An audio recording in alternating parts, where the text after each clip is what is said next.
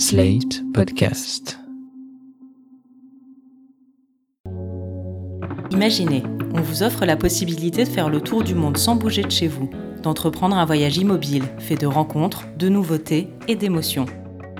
Cette expérience, c'est celle de nombreuses personnes qui ont choisi de partager leur maison ou leur appartement. Portes ouvertes part à la rencontre de six hôtes Airbnb, de femmes et d'hommes comme Clémence, 33 ans, qui vit dans le 12e arrondissement de Paris.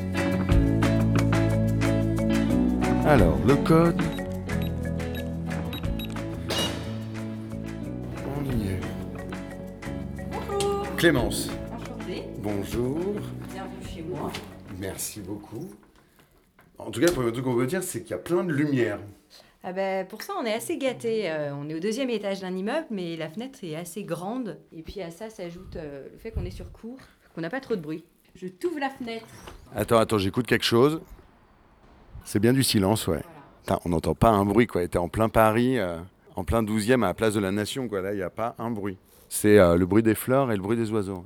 Tu me fais visiter euh, rapidement? Avec plaisir. On fait rapidement le tour de cet appartement parce qu'il est quand même assez petit. On a la cuisine, Assez fonctionnel. voilà, assez classique. On a mis du carrelage métro parce qu'on est quand même le bon cliché parisien.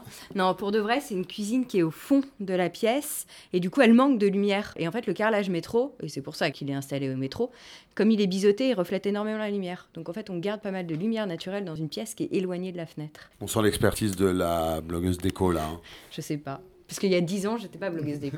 un truc sur lequel on est assez équipé, c'est la machine à café. Euh, on a un peu un barista à domicile. Et ça, tu le mets à disposition des gens qui sont ici? Oui, ouais, ouais, je pense que c'est important. Moi, je voyage beaucoup en Airbnb et honnêtement, aller chercher du café euh, pour prendre son café le matin, c'est pas un, un truc euh, hyper simple. Alors que c'est pas grand chose pour nous de laisser un peu de café. Et donc après, on arrive dans la pièce donc euh, à vivre, la pièce qui est gorgée de lumière. Ça, c'est la pièce de l'appartement, puisqu'on est dans un studio. Mes amis l'appellent l'appartement modulable, parce qu'il a changé beaucoup de tête en fonction de mes besoins. Quand j'ai acheté cet appartement il y a maintenant un peu plus de 10 ans, euh, je travaillais à la Défense. Je faisais de la finance et j'avais mon petit bureau. Et donc, c'était euh, un endroit pour accueillir les copains, les peu d'heures que j'avais disponibles. Et aujourd'hui, bah, c'est mon bureau. Assez scandinave et minimaliste. L'idée, c'est que la déco est assez minimaliste ici. Euh, on a essayé d'épurer les choses, on a pas mal d'objets, on a pas mal de bouquins. Et euh, donc, on a essayé d'avoir des, des meubles un peu aux lignes simples Ouais, et pour que ce soit du- confortable. C'est du bois clair. Oh, c'est bah, pas- On essaye de garder la lumière qu'on a. hein. Pourquoi vous avez voulu ouvrir votre maison aux autres? Alors, en fait, ça fait des années qu'on utilise euh, Airbnb pour euh, voyager. Euh, c'est complètement euh, devenu un réflexe pour nous.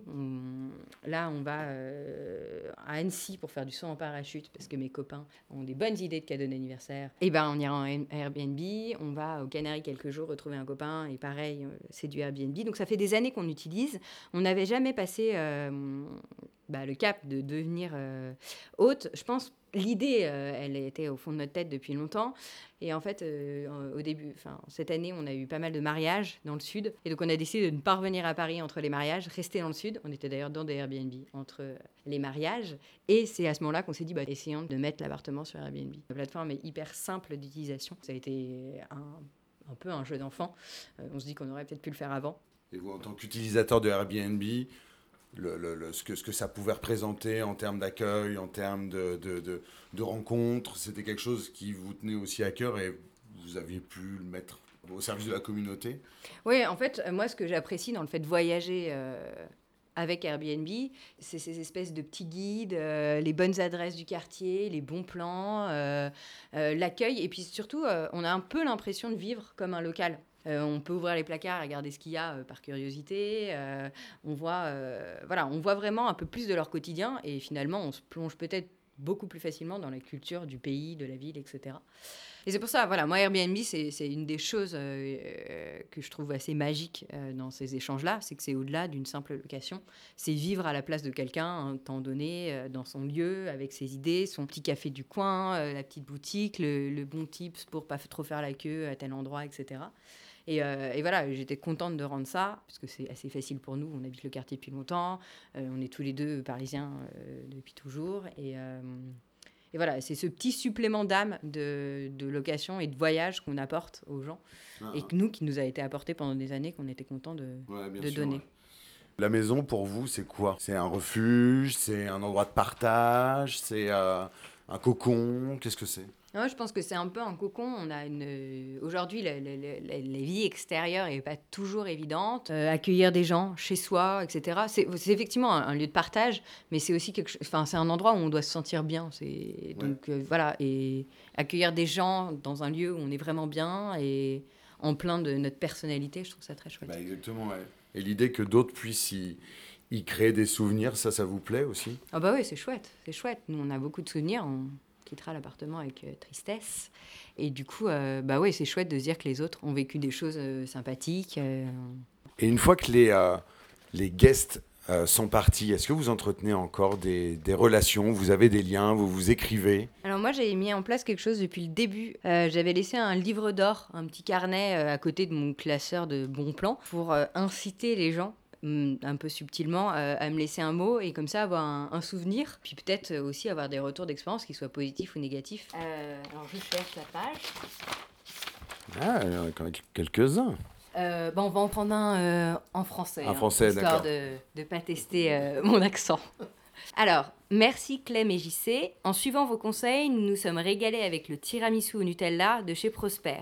Merci encore pour votre accueil en espérant pouvoir vous revoir vers chez nous à Arles. À bientôt, David et Marion. Ah, écoute, c'est plutôt cool. Ouais, bah, c'est sympa. Euh, bah, déjà, c'est c'est plutôt chouette. Ça veut dire qu'ils ont suivi nos conseils, donc déjà, c'est cool. Euh, le fait de prendre euh, 30 secondes pour écrire un mot, ça veut dire qu'ils étaient plutôt contents. Et, euh, et j'aime bien la fin, euh, en espérant vous revoir euh, chez nous à Arles. C'est chouette. Ça veut dire que voilà, on, on s'arrête pas là. L'échange, il n'était pas euh, que quelques nuits. Et de toute façon, on a leur- leurs coordonnées. Et effectivement, on sait qu'à l'occasion, en tout cas, la balle est dans notre camp pour les revoir et faire Ah. quelque chose ensemble. C'est très chouette. Mm. Bon, bah, tu nous tiens au courant, savoir s'ils t'ont amené euh, au marché aux épices euh, Ça marche. à Arles. Ça marche. Non, par contre, moi, il y a un truc qui me dirait bien, c'est le tiramisu au Nutella de chez Prosper. Ça, c'est ton adresse, c'est ton truc? En fait, c'est une brasserie qui est place de la Nation. C'est une brasserie parisienne euh, typique, mais finalement, elle n'est pas si typique pour Paris puisqu'ils font euh, leur plat. Et ils ont un tiramisu au Nutella qui est assez dingue. Ils ont d'autres desserts hein, assez sympas. Euh, bah, si tu veux, on, on y va. Bah, vas-y, bah, vas-y, ouais, je suis chaud.